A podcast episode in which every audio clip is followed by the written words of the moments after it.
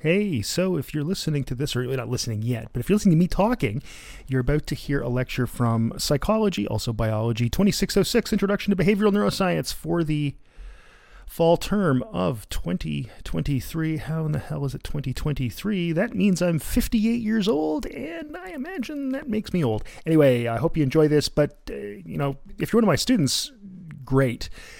Uh, I'm glad you're doing this, and I do this for you. If you're somebody else listening, I really don't care what you think, but uh, actually, it's pretty great because I'm really good at this. Enjoy.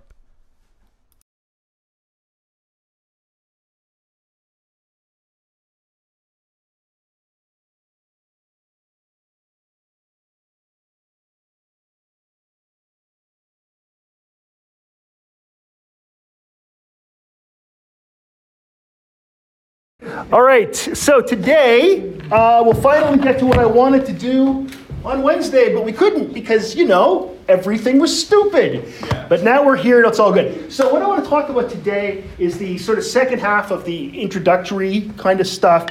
Um, and this is mostly about, we'll talk about evolutionary theory some, and just general sort of history of well, let's just see what it is and we'll go from there.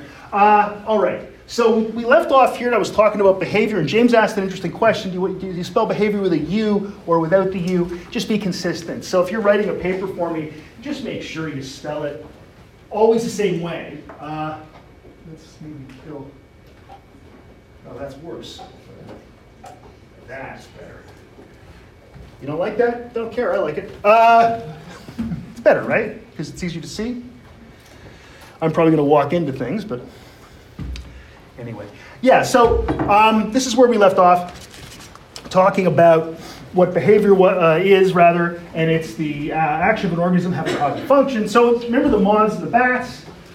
In that case, the cause is the sound, and the function is the evasion that the animal do. So the function is the invasion, the cause is the sound. Causes have to come before effects, right? It's the way things work in our universe. Um, that's going to both be learned things and inherited things. So it's not just going to be things that the animal is wired to do. Like, like the moth is hooked up that way. They don't have to learn that, it, they just, it happens. Though this is also true with things that are learned. Uh, and also, as I said the other day, which seems like a year ago, it's only a week, not all behavior has an obvious function. My favorite example here is play. As a rule, play, you can't think of what the function of play is. But it has, it, it seems to do something. Like you think about, uh, say, cats, especially little cats, will play with uh, toys, and what they're doing is practicing hunting. Probably, we don't really know. Okay? Okay, so let's talk about some history. So actually, it wasn't first year school. First, another planet jumped in, bumped into Earth. Most people don't realize. Anyway, doesn't matter. Point is, then there were people. Uh, so I just skipped about three and maybe three and a half billion years of history. So early humans, I think we can be pretty. I think we can guess. Wondered about why we do what we do. One of the things that's very important in humans in general is something called theory of mind. Why do you behave the way you do? And, and can I figure it out? Right? We are constantly doing this as people. We are constantly trying to figure out what some behavior means from others. Right? So I'm talking to you, and maybe I have this kind of look in my face. You might wonder, what's his problem? Maybe you figure something, well, I'm angry with you or something, right? Or if I had a look in my face like this while I was talking to you, you'd probably think I was a little pissed off at you. I'm acting. This is acting. Uh, however, or if somebody's walking down the street and you, they're walking towards you and you're walking towards them, if you just walking like you're probably get in that guy's way. That guy's kind of a psycho. He's a psycho. I'm just going to get in his way. I don't want to get bumped into that guy. So we're constantly wondering about this, and that's just on a day-to-day basis. We're always doing it, right? But in a more formal fashion, I'm sure people were doing it too. Um, so sitting around a fire as a bunch of, you know, early modern humans. Eventually, people start living in towns. I have I have skipped literally so much hit like about three and, three quarter billion years. around 10,000 years ago, people started living in towns. Some people. Mostly, um, probably the first towns were in, uh, in modern day Iraq. At the confluence of the Tigris and Euphrates rivers, Baghdad. So, people started doing that, blah, blah, blah, blah, blah. Okay, so now we got some ancient Greeks. There's Aristotle. It's an actual photo of Aristotle. Of course it isn't. Died a long time. They didn't have photo- photography in ancient Greece. It wasn't a thing. They made statues. So, Aristotle believed the heart was the seat of all behavior. And we can laugh at that because it's wrong and stupid. But no one's going to talk about you in 3,500 years. And no one's going to talk about me. They'll still talk about Aristotle. So we should be somewhat impressed. There's a certain internal logic to this. The more you behave, the faster your heart beats. Oh. And remember, if you don't know anything, if you were doing this from first principles, not from I learned things in school, blah, blah, blah, you probably go, my heart beats fast, but I run fast. My heart is the engine of my behavior. It makes sense, doesn't it? It's wrong, but it makes sense. It's kind of cool because as soon as you buy into something, one of the things that happens, this happens all the time, it doesn't matter what the person is or who they're, what they're studying.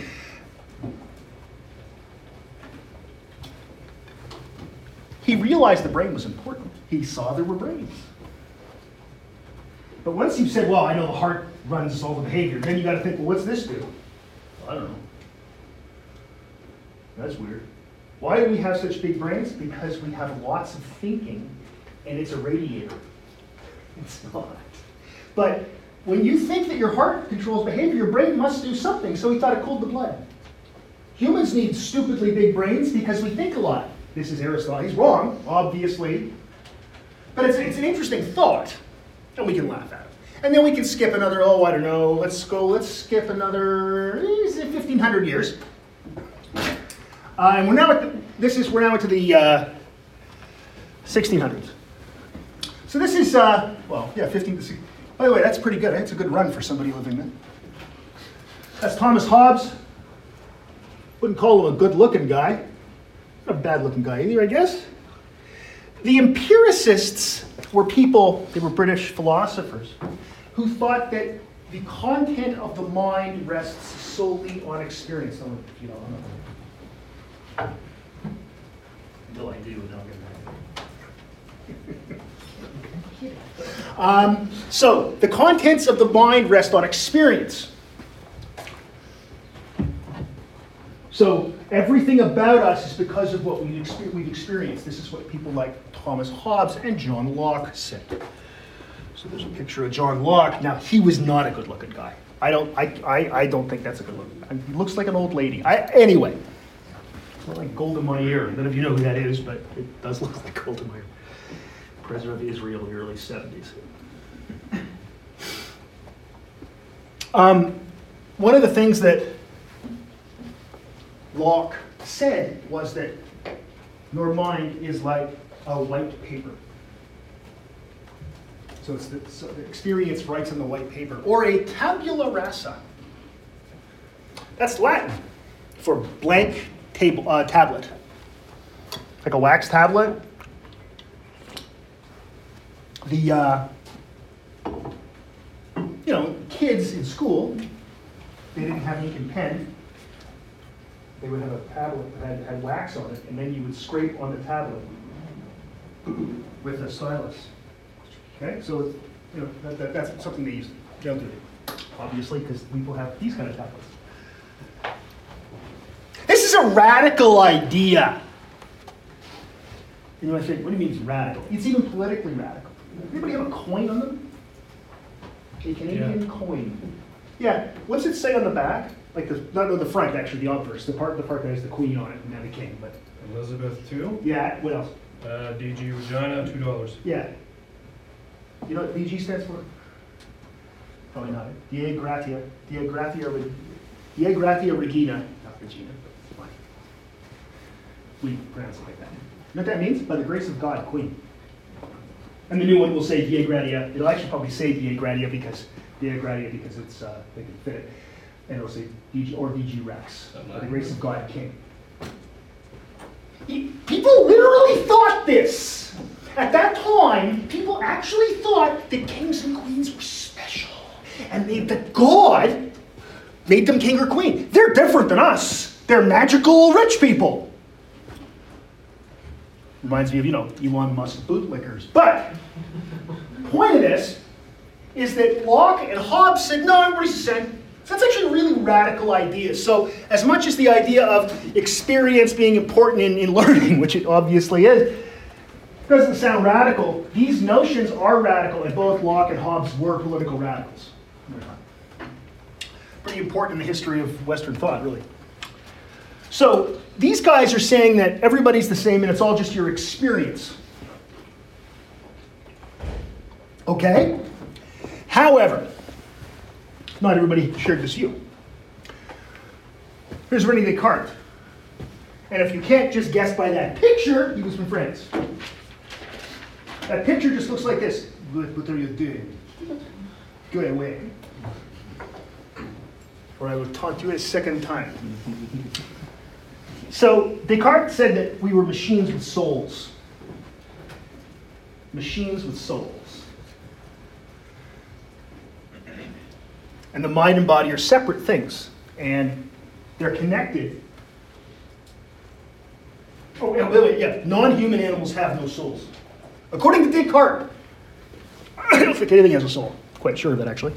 But, point is, Descartes' like, no, no we're just animals, but we have souls, and our soul connects, our mind and body connects through our pineal gland, which is a little tiny gland in your brain. Of course, this is a crock, but this is saying we have inborn things. He's saying we have inborn ideas. Descartes. Descartes, you might call a nativist. Um, so,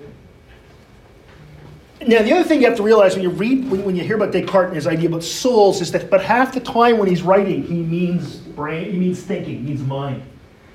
And the other half of the time, he kind of means your immortal Catholic soul. so, uh, you got to get it from context a lot.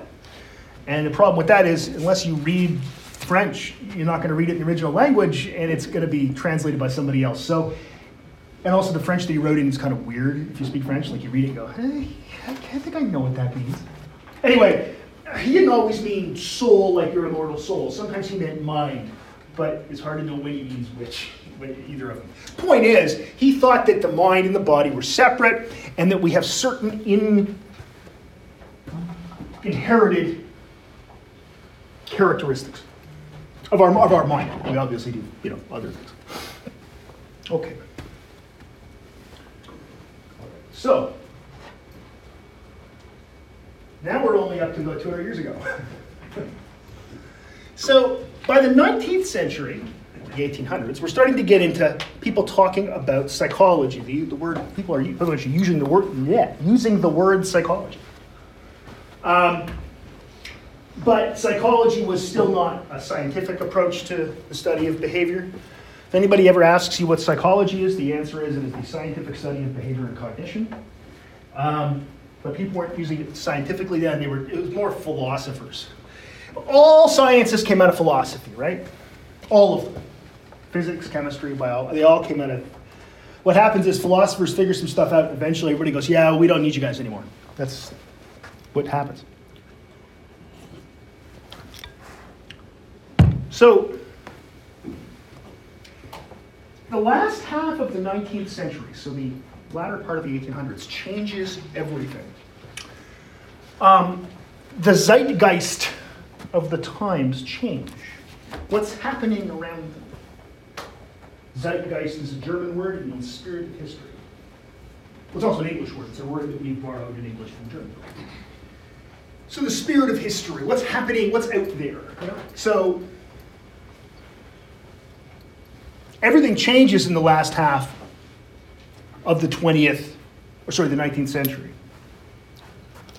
Everything changes. So people start, there's a big technological revolution happening.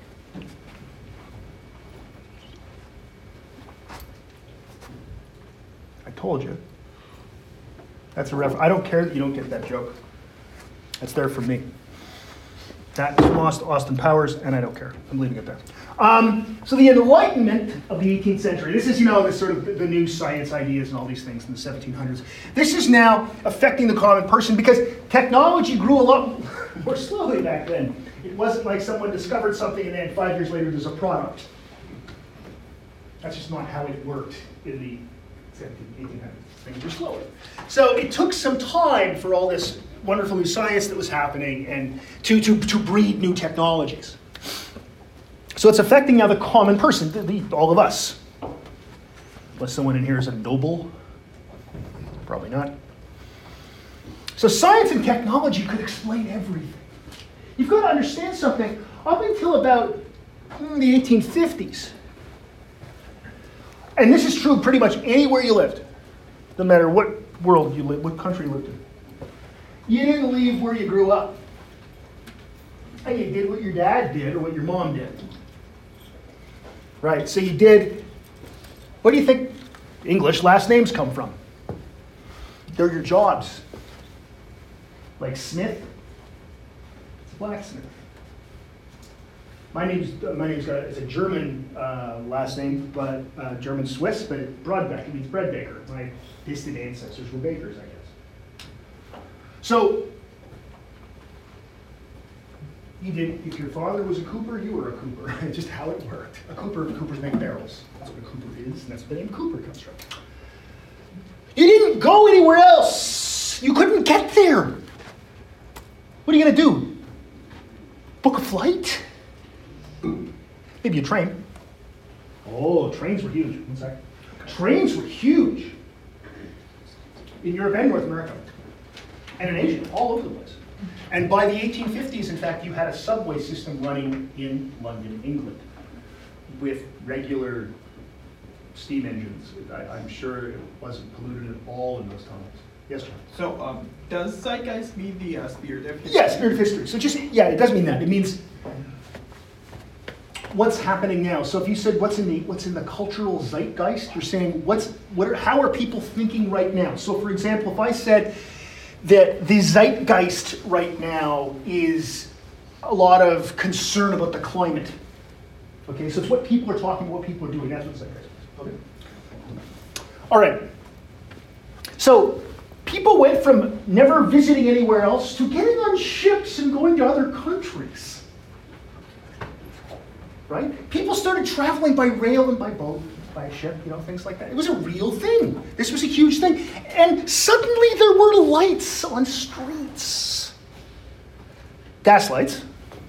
They weren't, they weren't, um, you know, electrical lights, yeah, but there was gas lights in all, all over uh, the world, actually, a lot of cities all. So they were just gas powered lights instead of electrical. But they were still lights, street lights, things like this. They were affecting things. People were working in factories. They were not working just uh, with their hands or working the land, like they were working, they were working for, for wages instead of building things, right? So, so uh, and, and trading them. So the world is changing drastically. Drastically. It's something, we're going from something that you, all, all of us, and, and I, we can understand life in the 1820s and 30s, but it would be way different. You get into like the 1870s, except for the technology and a lot of people's attitudes, it's very similar. People have jobs, people raise families, like it's, it's not that different than the way we have it today, and people travel. So people are starting to see that everything can be explained by science and technology. And we're using science and technology. We're uh, communicating by telegraph, all kinds of cool stuff like that. So, even the origin of humanity, even the origin of humanity can be explained without appealing to religion. That's Charles Darwin. Don't know who that is, learn who that is. So Charles Darwin in 1858 writes a book called The Origin of Species, calls a short abstract. It's that thick. you should read it. You should read it. You should have to pay any money for it. The, the copyright's gone, so uh, you, can, you should be able to get it anywhere for cheap. Uh, It's one of the few cases where, you know, downloading a book off the internet, it's, free- it's it being free, it's actually fine, because it's out of, it's out of uh, copyright. It's very well written, it's a good book. It's actually really, it's something, if you're a biology student, you should read it, and a psychology student, you should read Origin. This comes out, and in fact, um, it's an academic book. This is not written for the general public. This is not Yeah, it's not for the general public. This is for other scientists. Yet it sells out its first printing on day one. It had that much buzz. People were reading it uh, at the underground platforms for the for the tube in London. There's an apocryphal story that says that a person said at a party a few days later at some social event. Have you heard about Darwin's book? And the person says, I have. I hope it does not. I hope it's not true, but if it is true, I hope it does not become popular.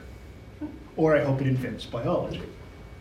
Before Darwin, we have no biology. We have people looking at grass and looking at trees and going, hey, look, bugs. That's not biologists. That's people just looking and pointing at things. It's classifying. This gets important. We call it biology.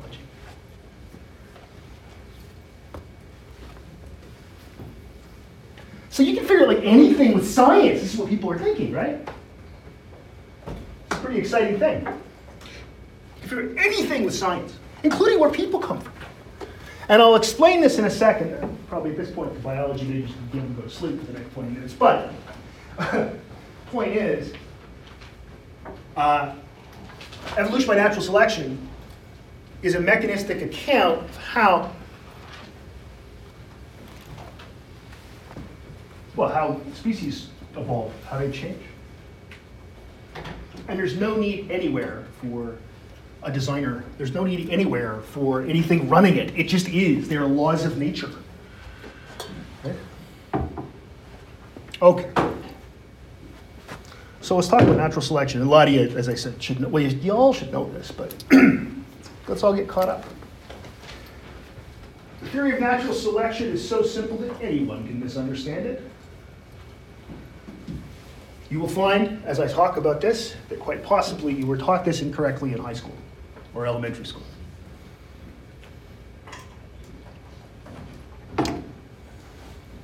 Because it is very, it's actually it's incredibly simple. Theory, It really is simple. Um, but people misunderstand it all the time. So Charles Darwin, I don't care if you know when he was born or when he died. You know what I care about? You know that he lived in the 1800s.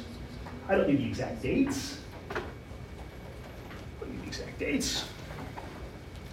He saw three problems in need of a solution. He was also not the only person uh, who saw these problems. Uh, other naturalists, that's what I'm going to go with naturalists to describe people who we might call biologists today, because I think pre-Darwin there's no biology. So I'm not going to call people like that a biologist, I'm going to call them a naturalist they saw the same issues. These same things were coming up all the time.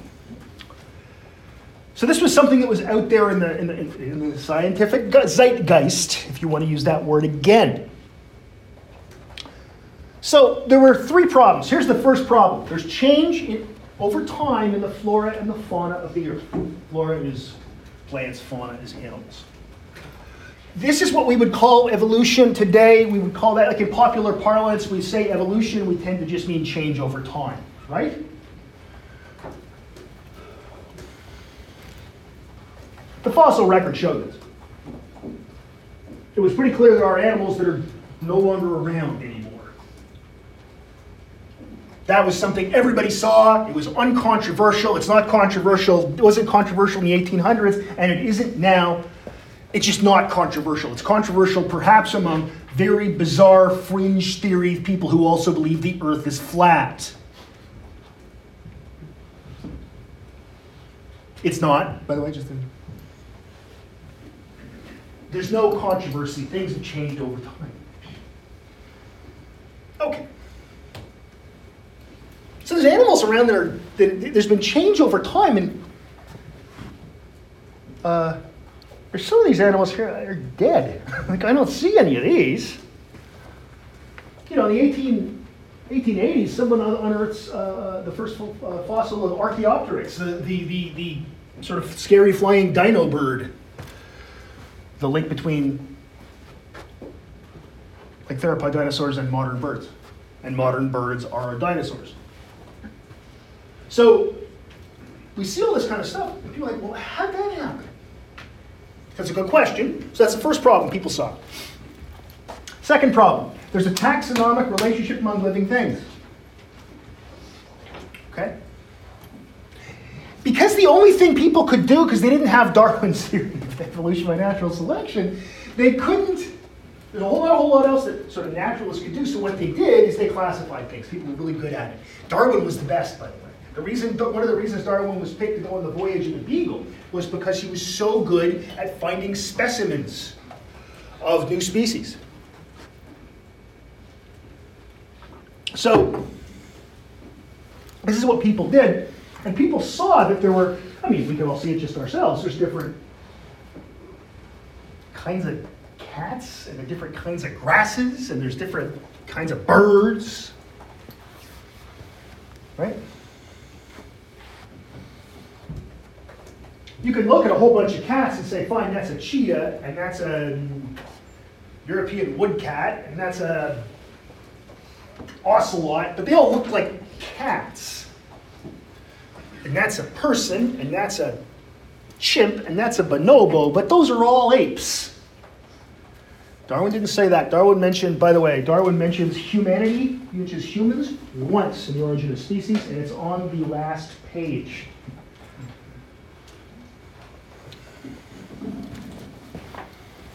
It's on the very last page.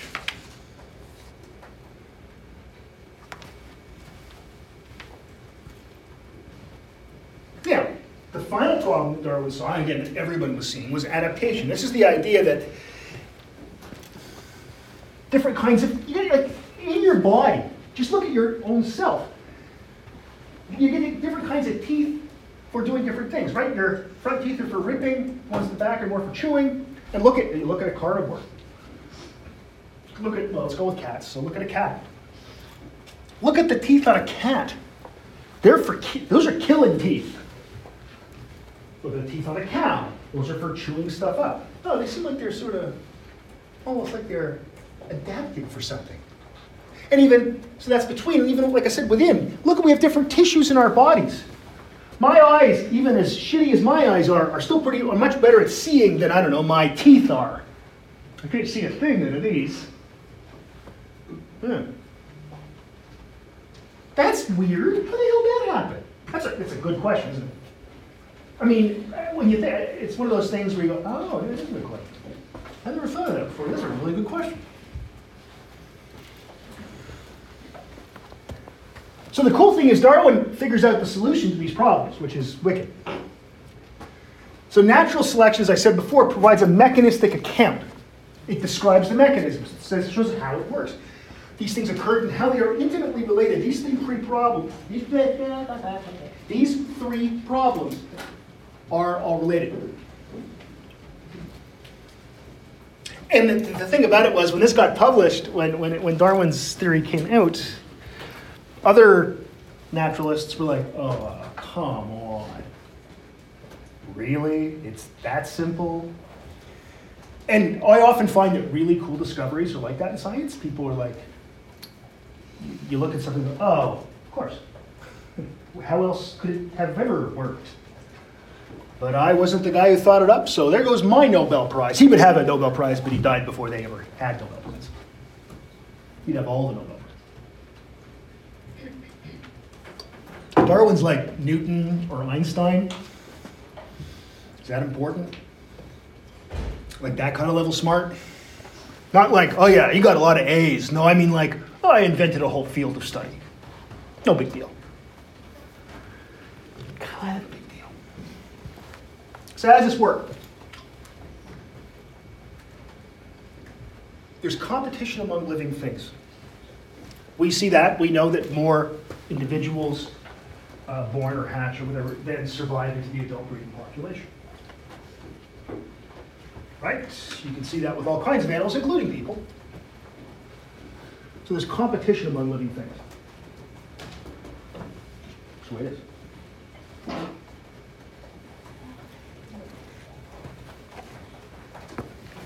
reproduction occurs with variation. So in other words, every, every individual is different, right? Look around, we all look different. And that variation itself is heritable. Right? Variation is heritable. So the fact that we look kind of like our mom or dad, and sometimes you go, gee, I don't look that much like my mom or dad, but boy, do I look like my mom's sister or something like that. Oh, okay, still there's a family resemblance.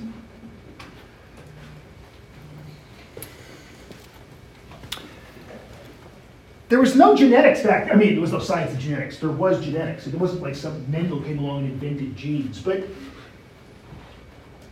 there was no science of genetics. People didn't know how it worked. But Charles Darwin knew, man. He knew it wasn't just some kind of blending of the two. He knew something else was going on. He's dead wrong the way he figured it out, but about the genetics, about the inheritance thing, because he just didn't know. But he knew it wasn't just blending of some sort.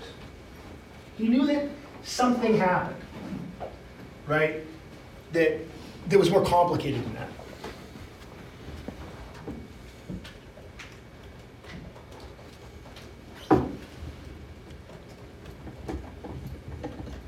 It's coffee cool there. All right. All right.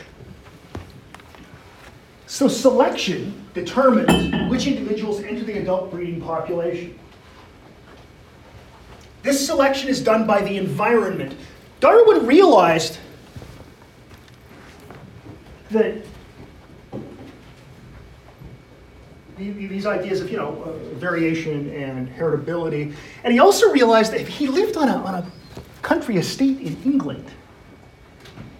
Darwin had money, like it wasn't like he was poor. Um, and he actually, uh, well, one of the guys that worked for, who worked on his land, uh, one of the guys who worked for him, ran racing pigeons. And how do you make a fast racing pigeon? Well, you take a fast mummy and a fast daddy and you mate them. How would farmers for years, and I mean years, ever since people, where do you think cows come from? Humans invented cows. We invented them. There weren't any. And people in like at least three different places in history have bred a whole bunch of animals. Like uh, aurochs, for example, in Eastern Europe, which they don't exist anymore, but they're still cows. Yep. Um, could you just simply define selection? Yeah, but, cool. Yeah. So when I do the selection, if I'm breeding two pigeons, I am selecting a fast mummy and a fast daddy, mating them and getting a fat, hopefully fast young. The environment doing it is somewhat different, but it's the same idea because the, the, the, the organism doesn't really know who's doing the selection. So it could be me or it could be the environment. The environment does it like this. My favorite example is the salt and pepper moth which is a moth that you can probably imagine is white with black flecks on it. That's why it's called a salt and pepper moth. One second. So it's a salt and pepper moth. That moth lives in the UK. And there's also a lot of birch trees. And if you know what birch bark looks like, being a moth that's white with black specks, you're going to blend into the background you blend into the background. But then, industrialization happens, and they're pumping coal into the air, and everything gets sooty and black, and I, you have no conception of the level of pollution. Now the trees are black. So if you're a white colored a, white colored moth with moth with black specks, what happens to you if you're on a, a black background? What do you think happens? Just say something, just, just talk. What happens? You get eaten because they're easy to see. So all the ones that look like that are easy to see, they get eaten. But you know what? Guess who doesn't get eaten? The odd weird one that's completely black colored and just blends in. Next thing you find is about 20, 20, 30 years in, there's no more of the salt and pepper kind of colored ones. They're just all black.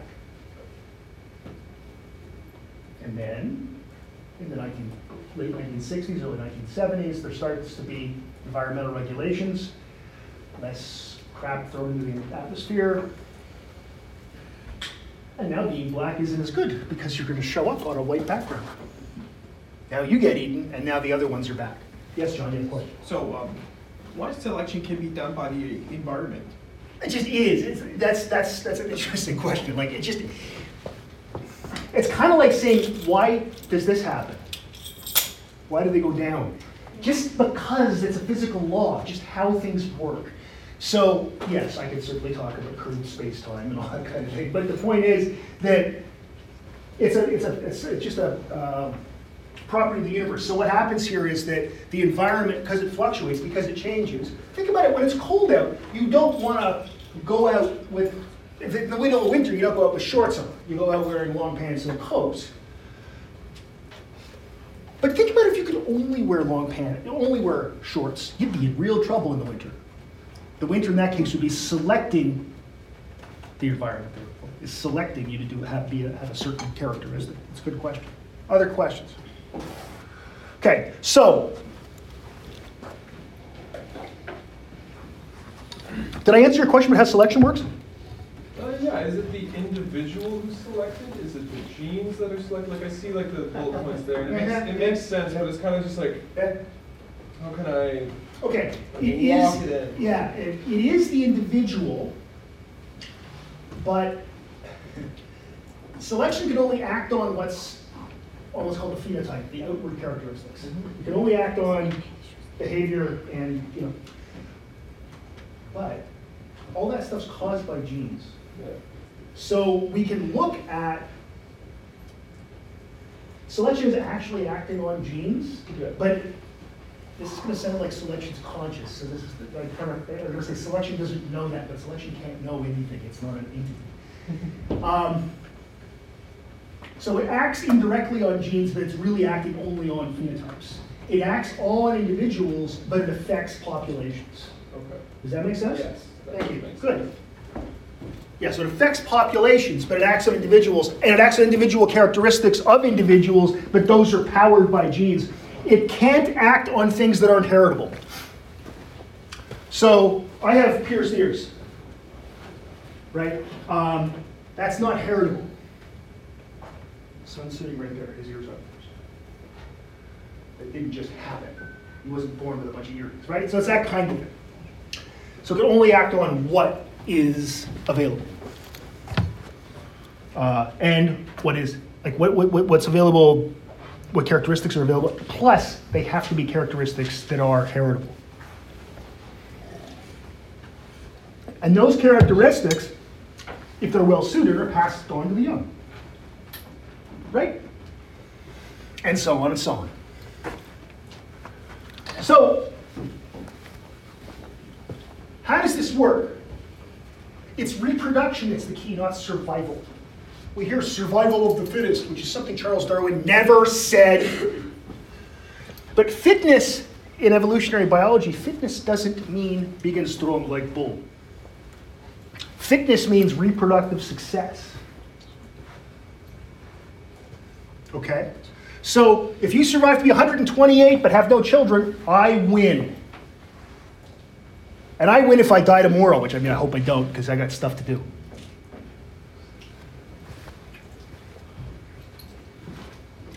So I've reproduced. There's soon to be Dr. Broadbeck, the sequel. October 30, Oct- November 1st, by the way, will not be a class on October 31st because I will be on my way to go to her PhD, oral. That's her 10th birthday.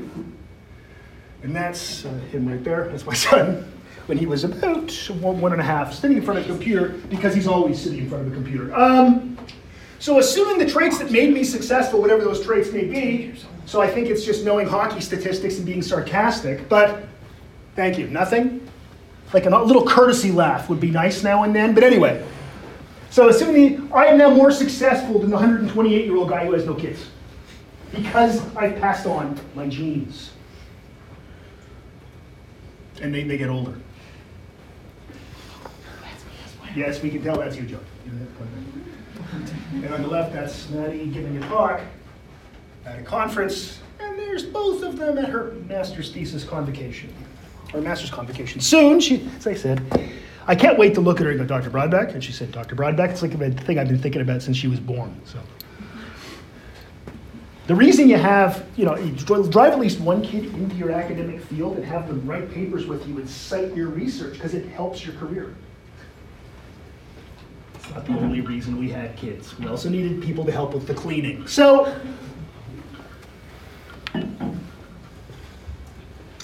survival of the fittest, as I said, Charles Darwin never said, or as I like to call him, Chucky D, that was his street name. Some of these are, I'm kidding, right? Like, that isn't true. Um,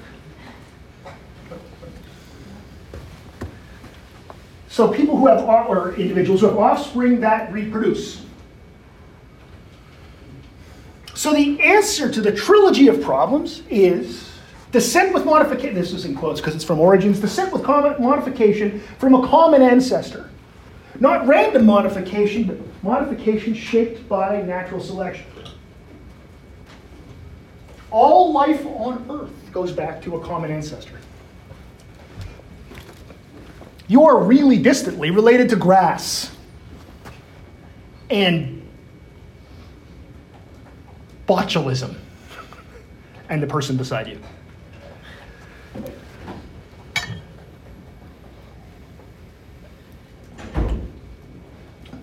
By the way, isn't that kind of powerful to know? Like, doesn't that feel really cool to know that? Like, it's really neat. And it's so simple. And I mean, had I not been trying to really teach it, make sure you get it, I could have explained it in five minutes. It's a simple thing that has withstood the test of time. Every single time evolutionary theory has been challenged, what we found out is, oh, I, oh, okay. oh, that just actually fits in with this. It keeps working. No one's throwing out evolution by natural selection anytime soon.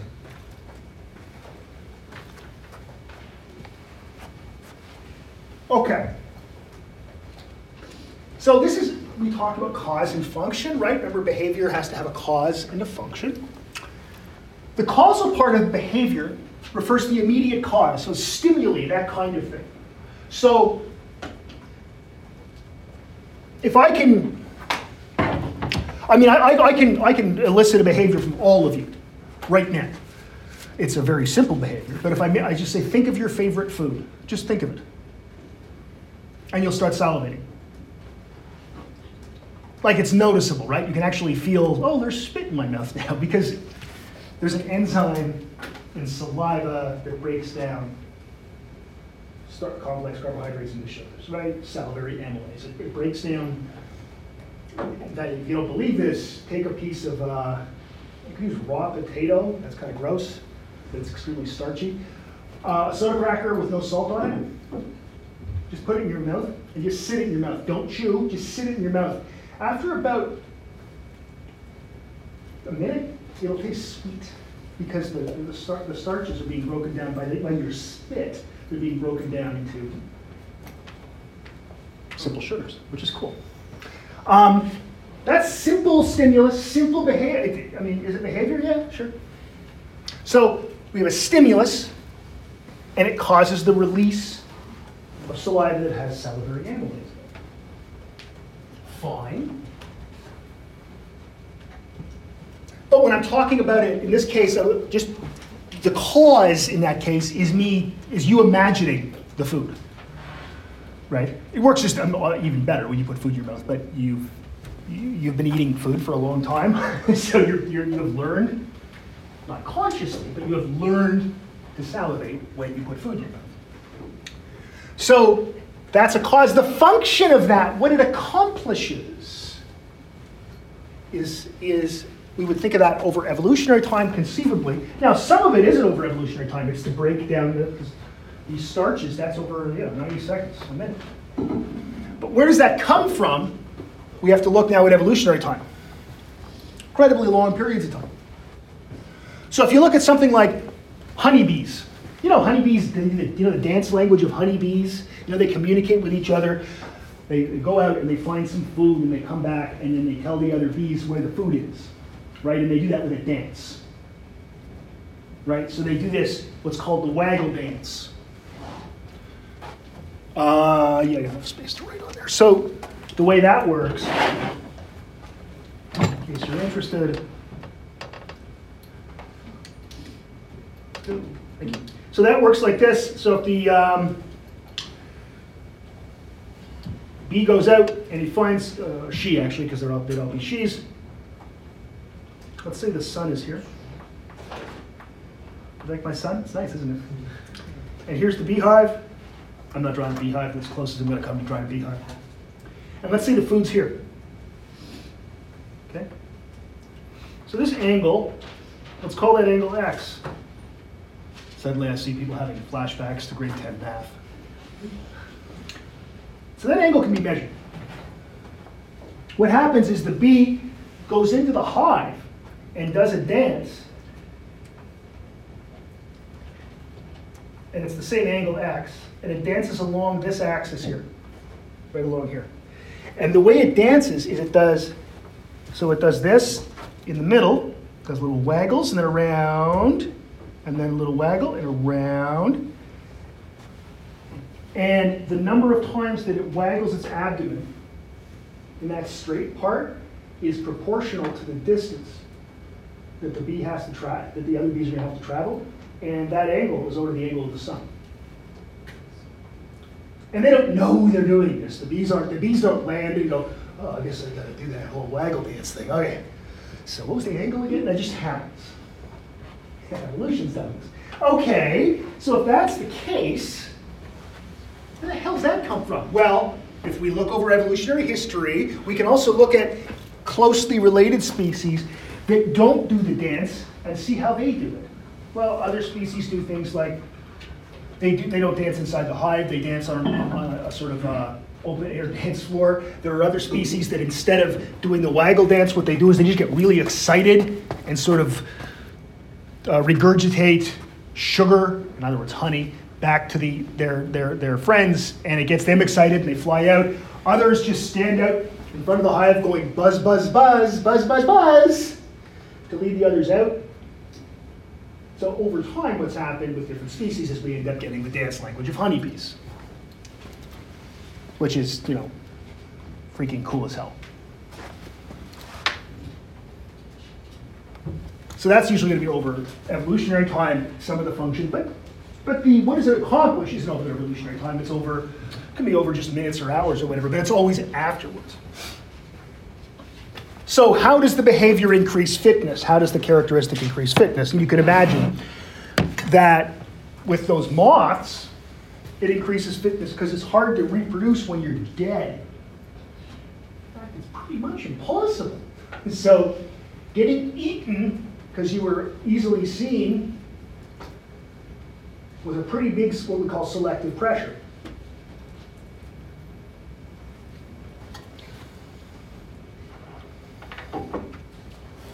All right.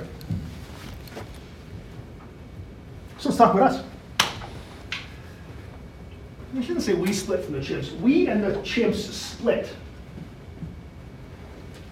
Humans and chimps split somewhere between five and maybe as far as seven million years ago. They went their way, we went ours. We were once, then we split.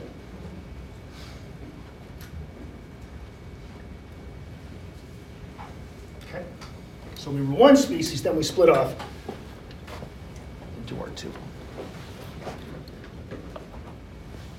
For a long time, and I mean, you know, millions of years, we humans were basically not so hairy, short apes. Kind of what we still are. We're a bit taller than a chimp.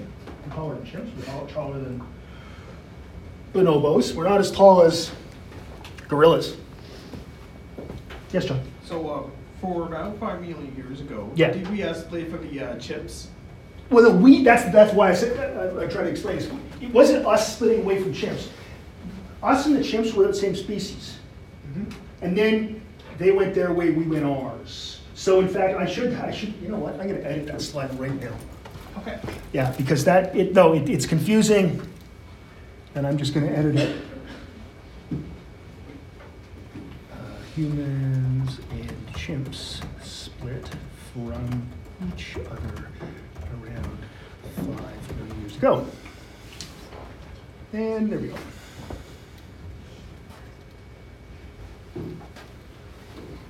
MYA is million years ago. It's a term you'll see in you'll see in um, paleo anthropology things like that. So we still are kind of not so hairy short apes. Um, what happened? like, but I can say that when we split off, the, the, the thing that when we when we split off the two lines, the thing that leads to us is well, there's a bit of there's controversy there, but it's something that walked upright. We know that from looking at its pelvis. It walked upright. Um, but it's pretty clearly something also that still had very long fingers and hands for climbing. Uh, and it was kind of hunched over. Wasn't very good at walking up like, like we are. And it was covered in fur. You get about, geez, a million two, 1.2, 1.3 million years ago, you start getting things that look vaguely like us. You get like Homer or, Homo ergaster and habilis and that. They, they, they look enough like us. They're, they're hairless, roughly, pretty much, except on their heads and their armpits and their crotches, but that's about it. They aren't covered in fur anymore. That took a long time. That took a long time. So there's millions of years where you wouldn't look at the person at, at, at one of these guys and go, "Yeah, that's that's a, that's a person." You'd go, "That's a really weird looking ape." That looks like an ape wearing a human outfit. Like they look a little off, you know. But something weird happens up, who knows when, but it changes us. And it's quite possibly our diet changing.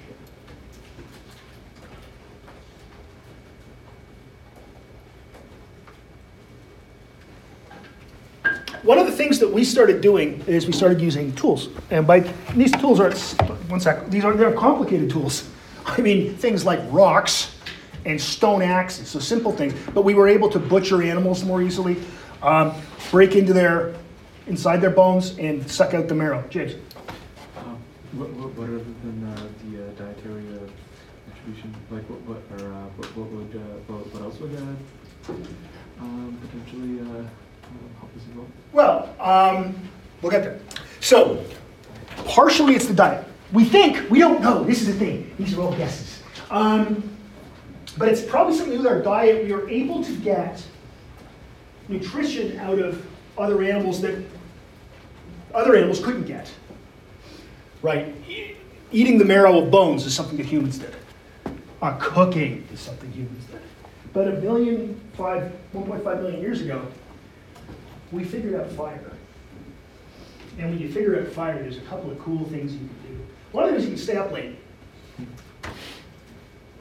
Because you keep predators away if you've got a fire there. So you can stay up late. You can cook. Why is cooking useful? First of all, food tastes good, but that's because we've already evolved to enjoy food like that. So that's circular. You can get different, you can get nutrients more easily out of food if you cook it. Right? Also safer. There's, yeah, there's safety matters, but I mean, you know, these were these were animals that only lived to be maybe 25 or 30 anyway. And ate a lot of raw meat anyway. Yeah, they're eating a lot of raw meat anyway. But eventually, yeah, it's going to be somewhat safer. The biggest thing is it's easier to extract nutrients out of the food. So, and you think about certain things like we, if we eat and they aren't cooked, they're poisonous, right? Like they're awful. Think about things like beans. If you've ever eaten beans that aren't cooked enough, you're, you're doubled over sick for a couple of days. But if you cook them, they're fine. That kind of thing. So we're able to do something cool. We're also able to, we're sitting around the fire at night. Maybe we start talking about our day. Right? Maybe we start talking about why people act the way they do. What's that, John? So, um, when we change our diet, do, do we, uh, literally, uh, well, eat, uh, vegetables such as carrots? Yeah, that's a good question, actually. Was it a, we don't know if it's a conscious choice, so that's not something we can know. Um, Did we eat vegetables? Yes. Did we eat meat? Yes. Did we eat everything? Yes. One of the cool things about people is that we can eat anything. We're omnivores. So one of the things that happens is that anybody who tells you that I'm on the paleo diet, all I do is eat animals, they're idiots. Those people are called idiots. They can, if that's your diet, have fun. Eat as many animals as you want. I enjoy, I love delicious dead animals. One of my favorite foods. But you know what else? People can live on just vegetables. People can live on just meat. People can, we do that. That's the weird thing about people. We live everywhere and we eat everything, which is probably not great for the world, but we do. It's something we can do. Right? So we actually can eat almost, we eat everything. So anybody who tells you that I only eat like a caveman because of evolution and blah, blah, blah, ask them what they're eating. Because everything they're eating didn't exist 200,000 years ago. We invented cows, we invented sheep. Evolution didn't do that. We built those. Domestic chickens, we pretty much invented those. All the, John mentioned carrots. Great example. Carrots, you know what carrots used to look like? Little balls of grossness that were about this big. Go take a look and find out what corn used to look like. Until the, the, the, the indigenous people of North America figured this out, because people were doing this all over the world. This didn't matter what color your skin was or what your background was. Everybody, humans figured this out pretty quickly. You know, if I cross this with this, I get something like that. We've been doing that everywhere. So yeah, so people people were eating. It wasn't just meat. We have this idea, I think, in our heads that people, you know, the, sort of quote cavemen are are going after mastodons and just eating them. But no, they're also eating berries and fruits. In fact, most of their diet was probably that. You had a question? Do we know if the potential diet change or learning how to make fire came, like, which came first? Uh, no. No? No. The oldest fire remnants we've seen um, go back about 1.5 million years. That's probably Homo heidelbergensis. So that's a couple before people. We know that Homo naledi used fire, um, and we know Neanderthal used fire, and we know, of course, we did. So it's pretty old, and I think probably the, the guess is that the fire came before a diet change. Because the, amount, the, the ability to cook may have driven the diet change. We don't really know. And until my time machine is complete, no one will ever know. Yep. And this is kind of leading to the way that maybe our brain changed more. That's totally what it is. Because one of the things that happened is that because we have this diet change, we probably, I'm going to make, there's a lot of probablys in what I'm about to say here because no one really knows. We, we probably, when we were out in the ground, and the, our, the ones that became chimps were more in the, in the uh, trees, we had to be able to see over tall grass to see our prey. You do that by standing up. Okay? So if you're standing up looking over, you're going to do better if you're standing straight up, right? So if you stand straight up, something has to happen. If you're standing, most animals, take do you know of any other, any other mammals that get along on two feet only? And can get along on four, but they don't, it doesn't work very well. We don't even call these feet and legs anymore. We call them arms and hands. They have different names for humans. There's not a whole lot of other mammals that's, Kangaroos. yeah, but you know what? But cool kangaroos are cool. I was thinking about kangaroos. The thing about kangaroos, though, is that they don't use their hands for manipulating things like we do. And we still think of those as legs, right? But yeah, some of those kangaroos are the only other one I can think of. And wallabies. And I'm sure a bunch of other weird Australian animals I've never heard of. Oh, that's a Flogadingadingyong. I saw a vehicle big enough to carry all that gasoline. You want to get out of here? You talk to me. Mad Max? Anybody? No? Okay. I need five gallons of diesel fuel, five gallons of high octane, as much fuel as this beast can carry. You gotta pump blood up. You gotta pump blood uphill. You stand up. Your heart has to go against gravity. You know, your brain uses like 75% of your oxygen and 25% of your glucose, unless I have those numbers reversed. Anyway, it's really a big number, which is brought to your brain by blood. It's got to pump uphill. If I stand up, who's going to be ad- advantaged? A little bit bigger heart. Right? And if I have a little bit bigger heart, that gives me more capacity to have a bigger brain.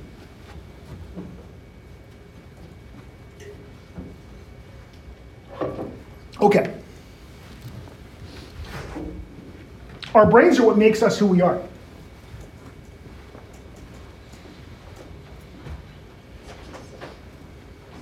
So you're suddenly pumping blood uphill, so now you have more capacity to make a bigger brain. One of the things you can see is the giant change in human brain size.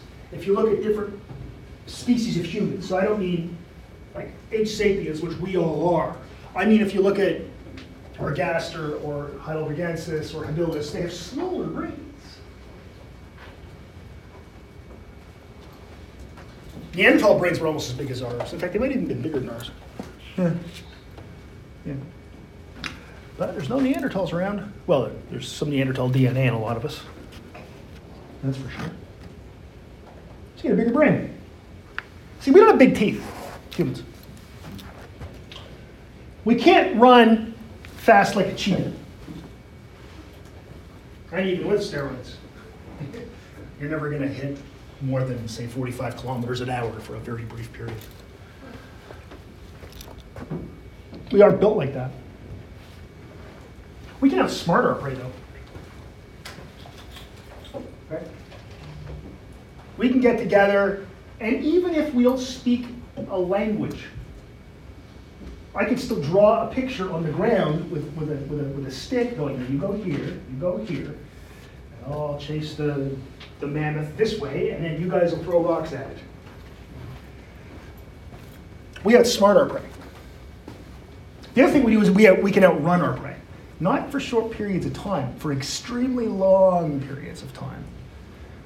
What's the function of us not having fur? What's, what's, what's the deal with being a mammal without fur? That's stupid. We had to invent clothes. You know why? Because you know what we can do? I'm going to throw a rock at that wildebeest. It's not going to kill it. It's not going to hurt it. We're just going to chase it for a couple of days until it dies of exhaustion, and then we're going to eat it because we're awesome human hunters. We don't need, we don't have fur because we don't, then we don't sweat as much, we don't overheat so much. If we don't overheat so much, we can last longer in long runs on the savannah of Africa, where we all come from. Wild, right? It's a small advantage not having fur, but it's an advantage.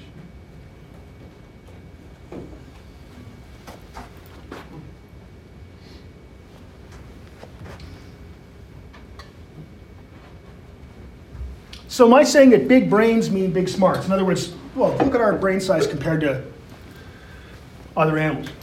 Well, I kind of am.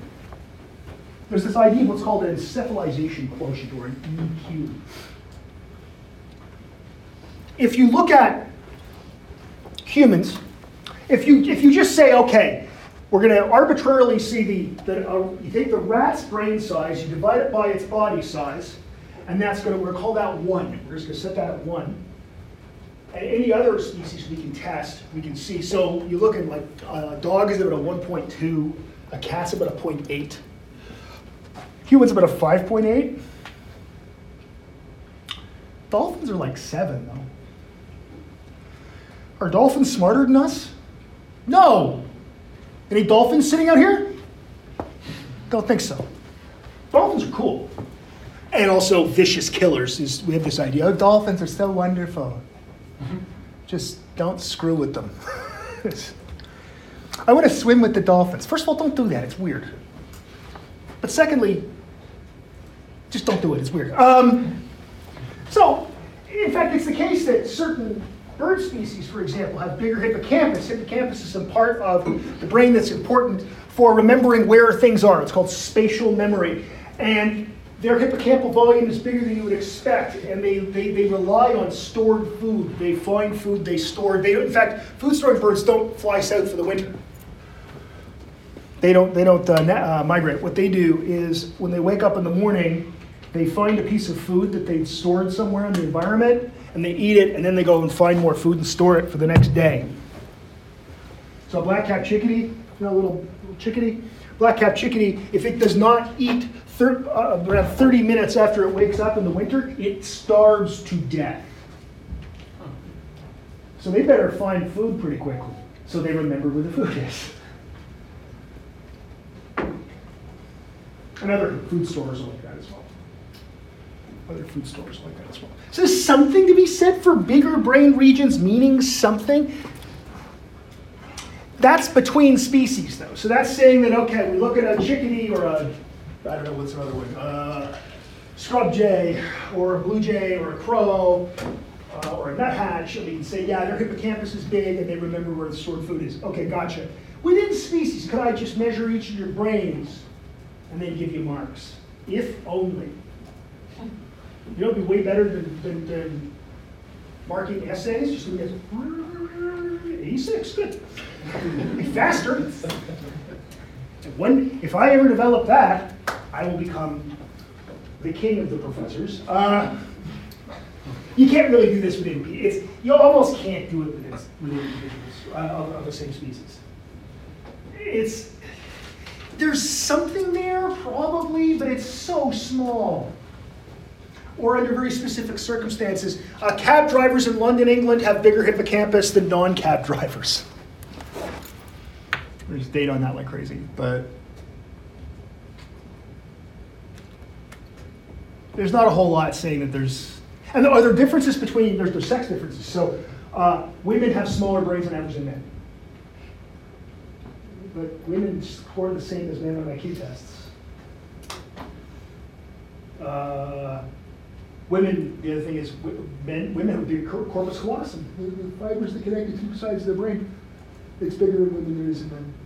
But it doesn't, in the end, very little effect. You had a question, Joe? So are both women and men smarter? Yeah, oh yeah, you can't tell anything from looking at somebody's brain size. You can't tell anything about how smart they are. If they had none, maybe you look at well, there's no brain there. That's probably not going to do very well on an IQ test. But no, uh, there's, there's really no difference. There's, there's no. We talked the other day about, for example, there being differences, spatial differences between men and women, but they're small, unimportant differences. Uh, but looking at sort of physiological differences, uh, there are group differences. Uh, there's really nothing there to be concerned about.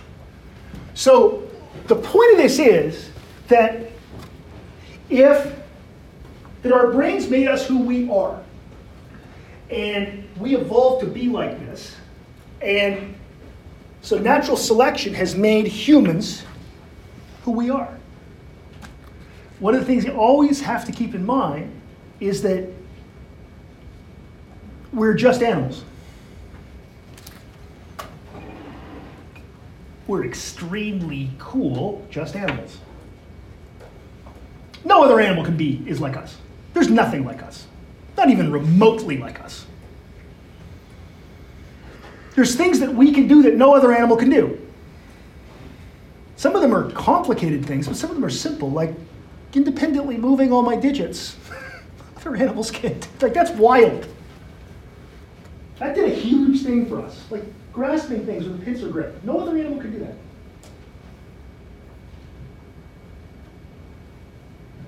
The standing up on two feet. Huge thing. Talking about stuff that isn't there. Like, I can say to you, imagine if the sky was purple. You just imagine it. You've never seen a purple sky. Maybe. Neither have I, but I can imagine, uh, Spider-Man cartoon. but I can imagine. No problem. We're amazing. But we're also just a big bag of chemical reactions, which is also pretty freaking cool. And that's why, that's what I think makes this stuff so exciting, is that I'm gonna, you know, in the next 12 weeks, 11 weeks, we're gonna talk about how whole bunch of chemical reactions can allow us to see and feel and think. Right? But we are just animals. We're just the only one that ever asks questions like this.